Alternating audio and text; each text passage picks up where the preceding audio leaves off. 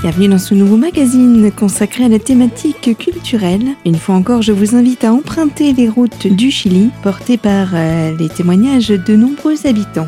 Ceux-ci viennent y exprimer leur frustration, leurs attentes et leur espoir face à une société les brimant souvent d'un trop grand nombre de libertés. Retour sur les agissements déplacés des représentants des forces de l'ordre envers la jante féminine.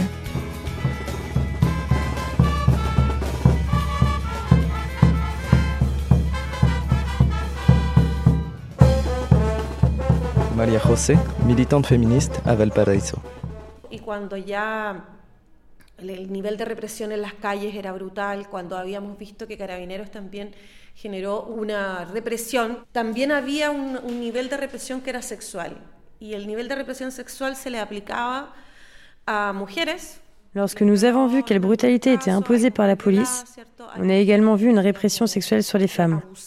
Les femmes furent violées, abusées, d'autres furent obligées de se déshabiller. Il y a eu aussi une répression dirigée contre les diversités sexuelles. Ce sont les corps féminins et ceux des diversités sexuelles qui étaient abusés sexuellement.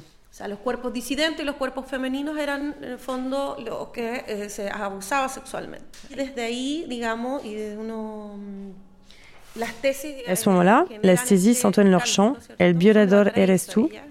Elles sont d'ici, de Valparaíso, donc elles se rendent devant le commissariat près d'ici. Elles pointent du doigt les forces de police et les désignent comme les agresseurs sexuels.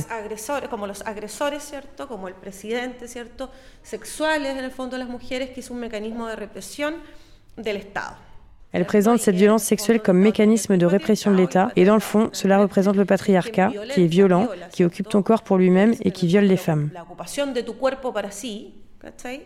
viola a, las mujeres. En el caso de las mujeres llevamos años de lucha y creo que tampoco se ha conseguido mucho. No sé, pues en esta sociedad el tema de los hijos, quién se hace cargo de Nous les femmes luttons depuis des années et nous n'avons pourtant pas obtenu beaucoup. La société ne prend pas en charge les enfants. Ce sont les femmes qui font tout ça. Et elles en font beaucoup dans tous les domaines.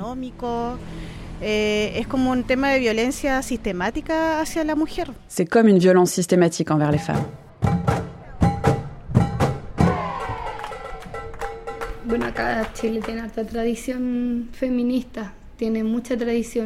Camila, syndicaliste à Temuco.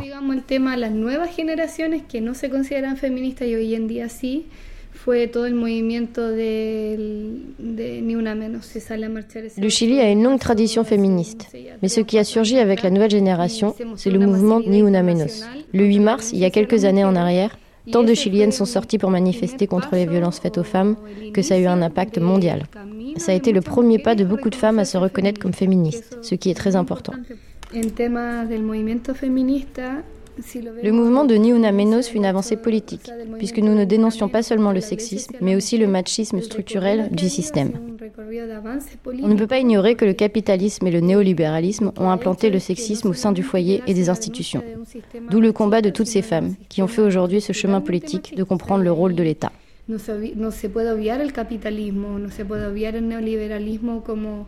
Eh, sistemas que han estructurado, digamos, ese machismo, micromachismo en la casa, en los tratos. Eh, entonces, también muchas de ellas señoras, ya que hicieron como ese también ese avance político de ver en las instituciones también quienes sostienen ese, ese machismo.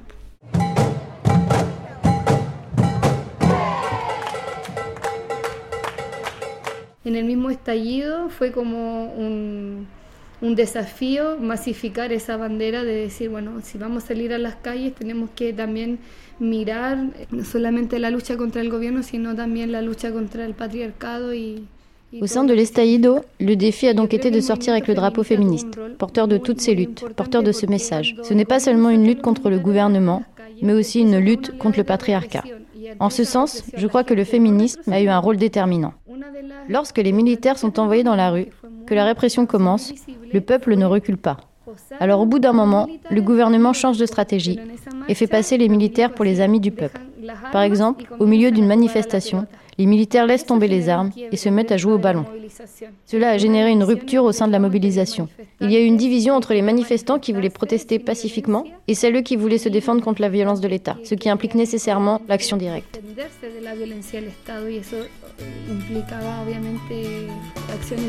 Mouvement de rébellion, comme vous avez pu l'entendre, également porté à bras le corps par les femmes qui s'imposent en s'affirmant dans la rue pour revendiquer leurs droits. Seconde partie de rendez-vous dans quelques minutes sur Radio Cristal. Nous constaterons les effets que ce mouvement féministe a eu comme conséquence sur les grandes instances d'un pays tel que le Chili. C'est à ne pas manquer toujours sur les fréquences de votre radio locale.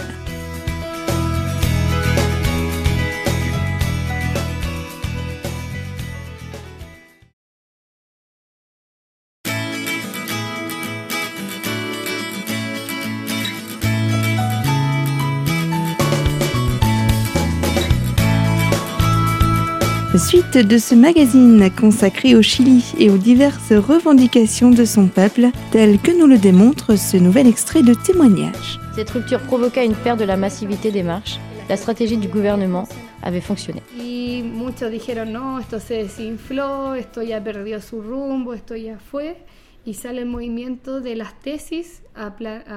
Beaucoup ont alors dit que le mouvement allait s'achever, que la vague était retombée. C'est alors que l'Astésis ont fait leur chorégraphie, générant à la fois un réveil médiatique international et un sursaut des organisations féministes. Le fait que nous, les femmes, ayons nos organisations à nous, a joué un rôle important. Et non seulement la massivité est revenue, mais avec plus de détermination, avec plus de conscience que ça ne pouvait pas s'arrêter là, et que la mobilisation ne devait plus être seulement anti-système, mais aussi féministe antisistema sino, en general, sino también feminista.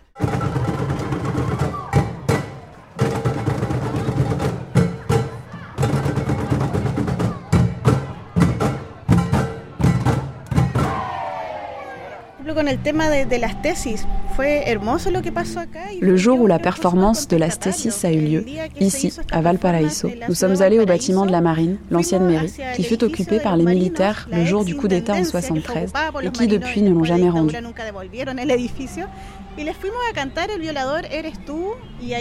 Nous sommes allés là-bas et nous avons chanté Le violeur c'est toi. Et là, de manière spontanée, nous l'avons chanté au maire, qui est le responsable de la répression dans cette ville. Ensuite, nous sommes allés devant le commissariat et nous sommes allés chanter là, à la face des flics, Le violeur c'est toi. Et c'était familial, nous étions avec les enfants, il n'y a pas eu de violence. Et je me suis dit, quelle force à l'énergie féminine. C'était hyper émouvant. Ensuite, je suis rentrée chez moi et je me suis rendu compte que le monde entier avait reproduit cette expérience totalement contestataire. Nous leur avons chanté ça au visage et ce fut très joli. Je crois que ça a donné aussi une autre couleur aux manifestations à Valparaiso parce que les marches ont été le lieu d'énormément de violence. D'ailleurs, pour parler de cela, je pense que cette violence était nécessaire. Nous avons passé des années à lutter contre l'AFP et il ne s'est rien passé. Rien. Donc il fallait qu'il y ait des actions plus violentes pour qu'il y ait une réaction. Je soutiens à fond tous les jeunes de la première ligne.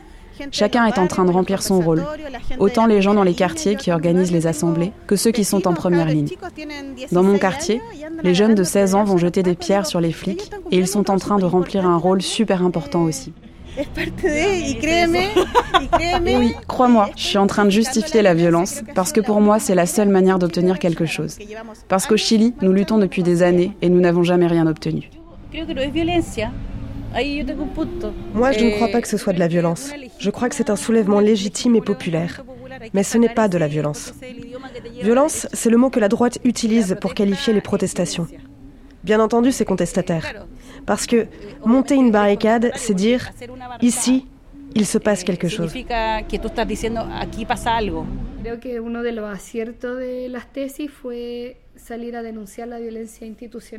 Je crois que l'un des objectifs de la stésis fut de sortir pour dénoncer la violence institutionnelle. Non seulement la violence machiste, mais aussi celle de l'État, du gouvernement, de la police. Cette chanson est très symbolique. Elle fait référence à la manière dont la police a violenté sexuellement les femmes.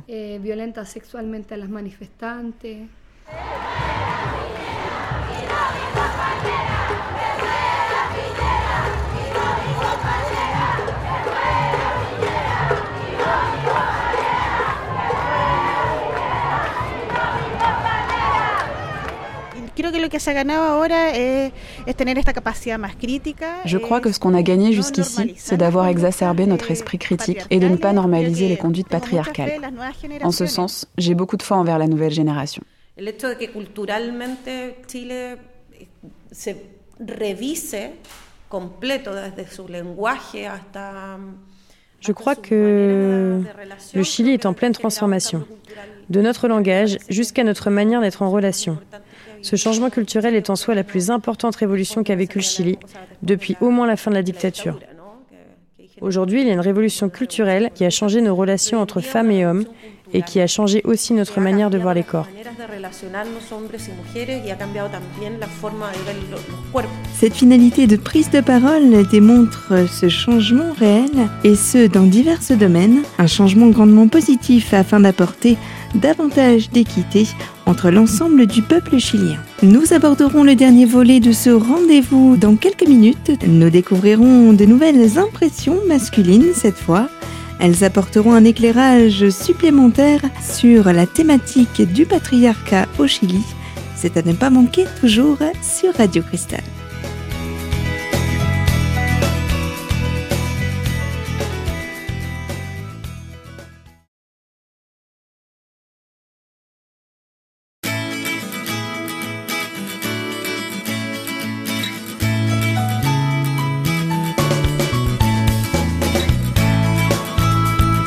Et si vous venez nous rejoindre sur les fréquences de votre radio locale, soyez les bienvenus. Nous allons de suite reprendre la direction du Chili et entendre sans attendre de nouveaux témoignages avec une prise de parole plus marquée chez les hommes cette fois-ci. Par exemple, il y a toute une remise en cause des cris en manif. Que l'on cesse de crier enculé, fils de pute ou des insultes envers les orientations sexuelles. Ces questionnements montrent un changement culturel important. Entonces, ese cuestionamiento que eh, creo que es un cambio cultural importante. El, el propósito del círculo, la, la primera. Cristian, membre de l'Assemblée du quartier Yungay a Santiago. Eh, reconocernos como seres que, o, eh, que tienen privilegios que las mujeres no tienen o que las compañeras no tienen. Eh, poder reconocer que hemos sido violentos, Nous animons un cercle non mixte dont le premier objectif est de considérer notre condition d'homme comme être qui a dans la société des privilèges que les femmes n'ont pas. De reconnaître que nous avons pu en ce sens être violents parce qu'on a été éduqués ainsi. Eh, eh, Il s'agit d'aller vers le désapprentissage de cette violence, de nous questionner, d'apprendre, et en premier lieu vis-à-vis des violences que les femmes subissent, y compris au sein même de cette Assemblée. Travailler tout cela dans le but de cesser d'avoir ces comportements. Le réveil des camarades féministes est une invitation à nous rendre compte de tous ces privilèges que nous avons, et du fait qu'un garçon qui naît porte des privilèges qu'une fille n'aura pas. Que estamos buscando una constitución que tenga que se maneje con un lenguaje inclusivo, que tenga, eh, digamos, asegurado el derecho a la labor, que a igual trabajo, igual salario, ¿cierto? Que tenga Nous voulons une constitution qui s'écrive en langage inclusif. Une constitution où soit garanti le droit au salaire égal pour travail égal, le droit à l'avortement. Nous voulons également y intégrer un paragraphe consacré aux femmes au foyer, parce que le travail domestique est une charge de travail réelle qui n'est pas régulée. Nous exigeons également la garantie de pouvoir circuler librement sans être harcelé. À ce moment-là, nous verrons les conséquences de ce qu'est le féminisme au Chili.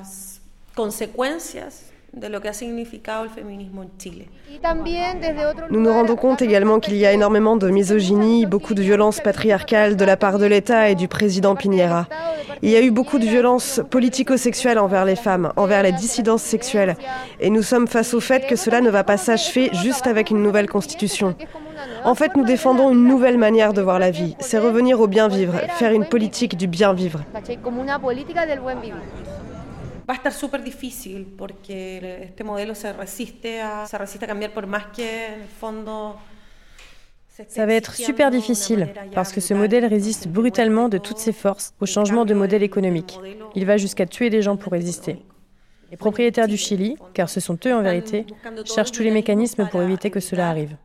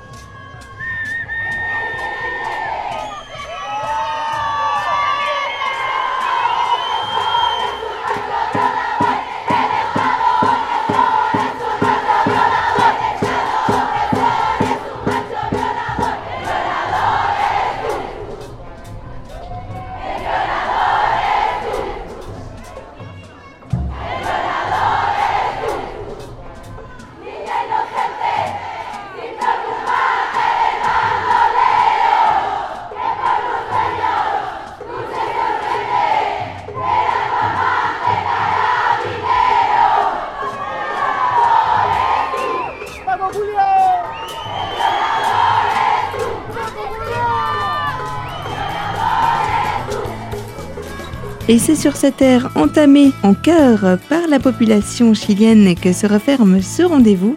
Rassurez-vous, notre escapade à travers ce pays se poursuivra lors d'un prochain magazine. N'oubliez pas cependant que les précédents numéros sont toujours disponibles en podcast via notre site internet radiocristal.org sous l'onglet Invité. Je vous retrouve donc très prochainement et avec ce même plaisir sur ces mêmes fréquences. Prenez soin de vous et on se retrouve très vite dans la radio au cœur des Vosges.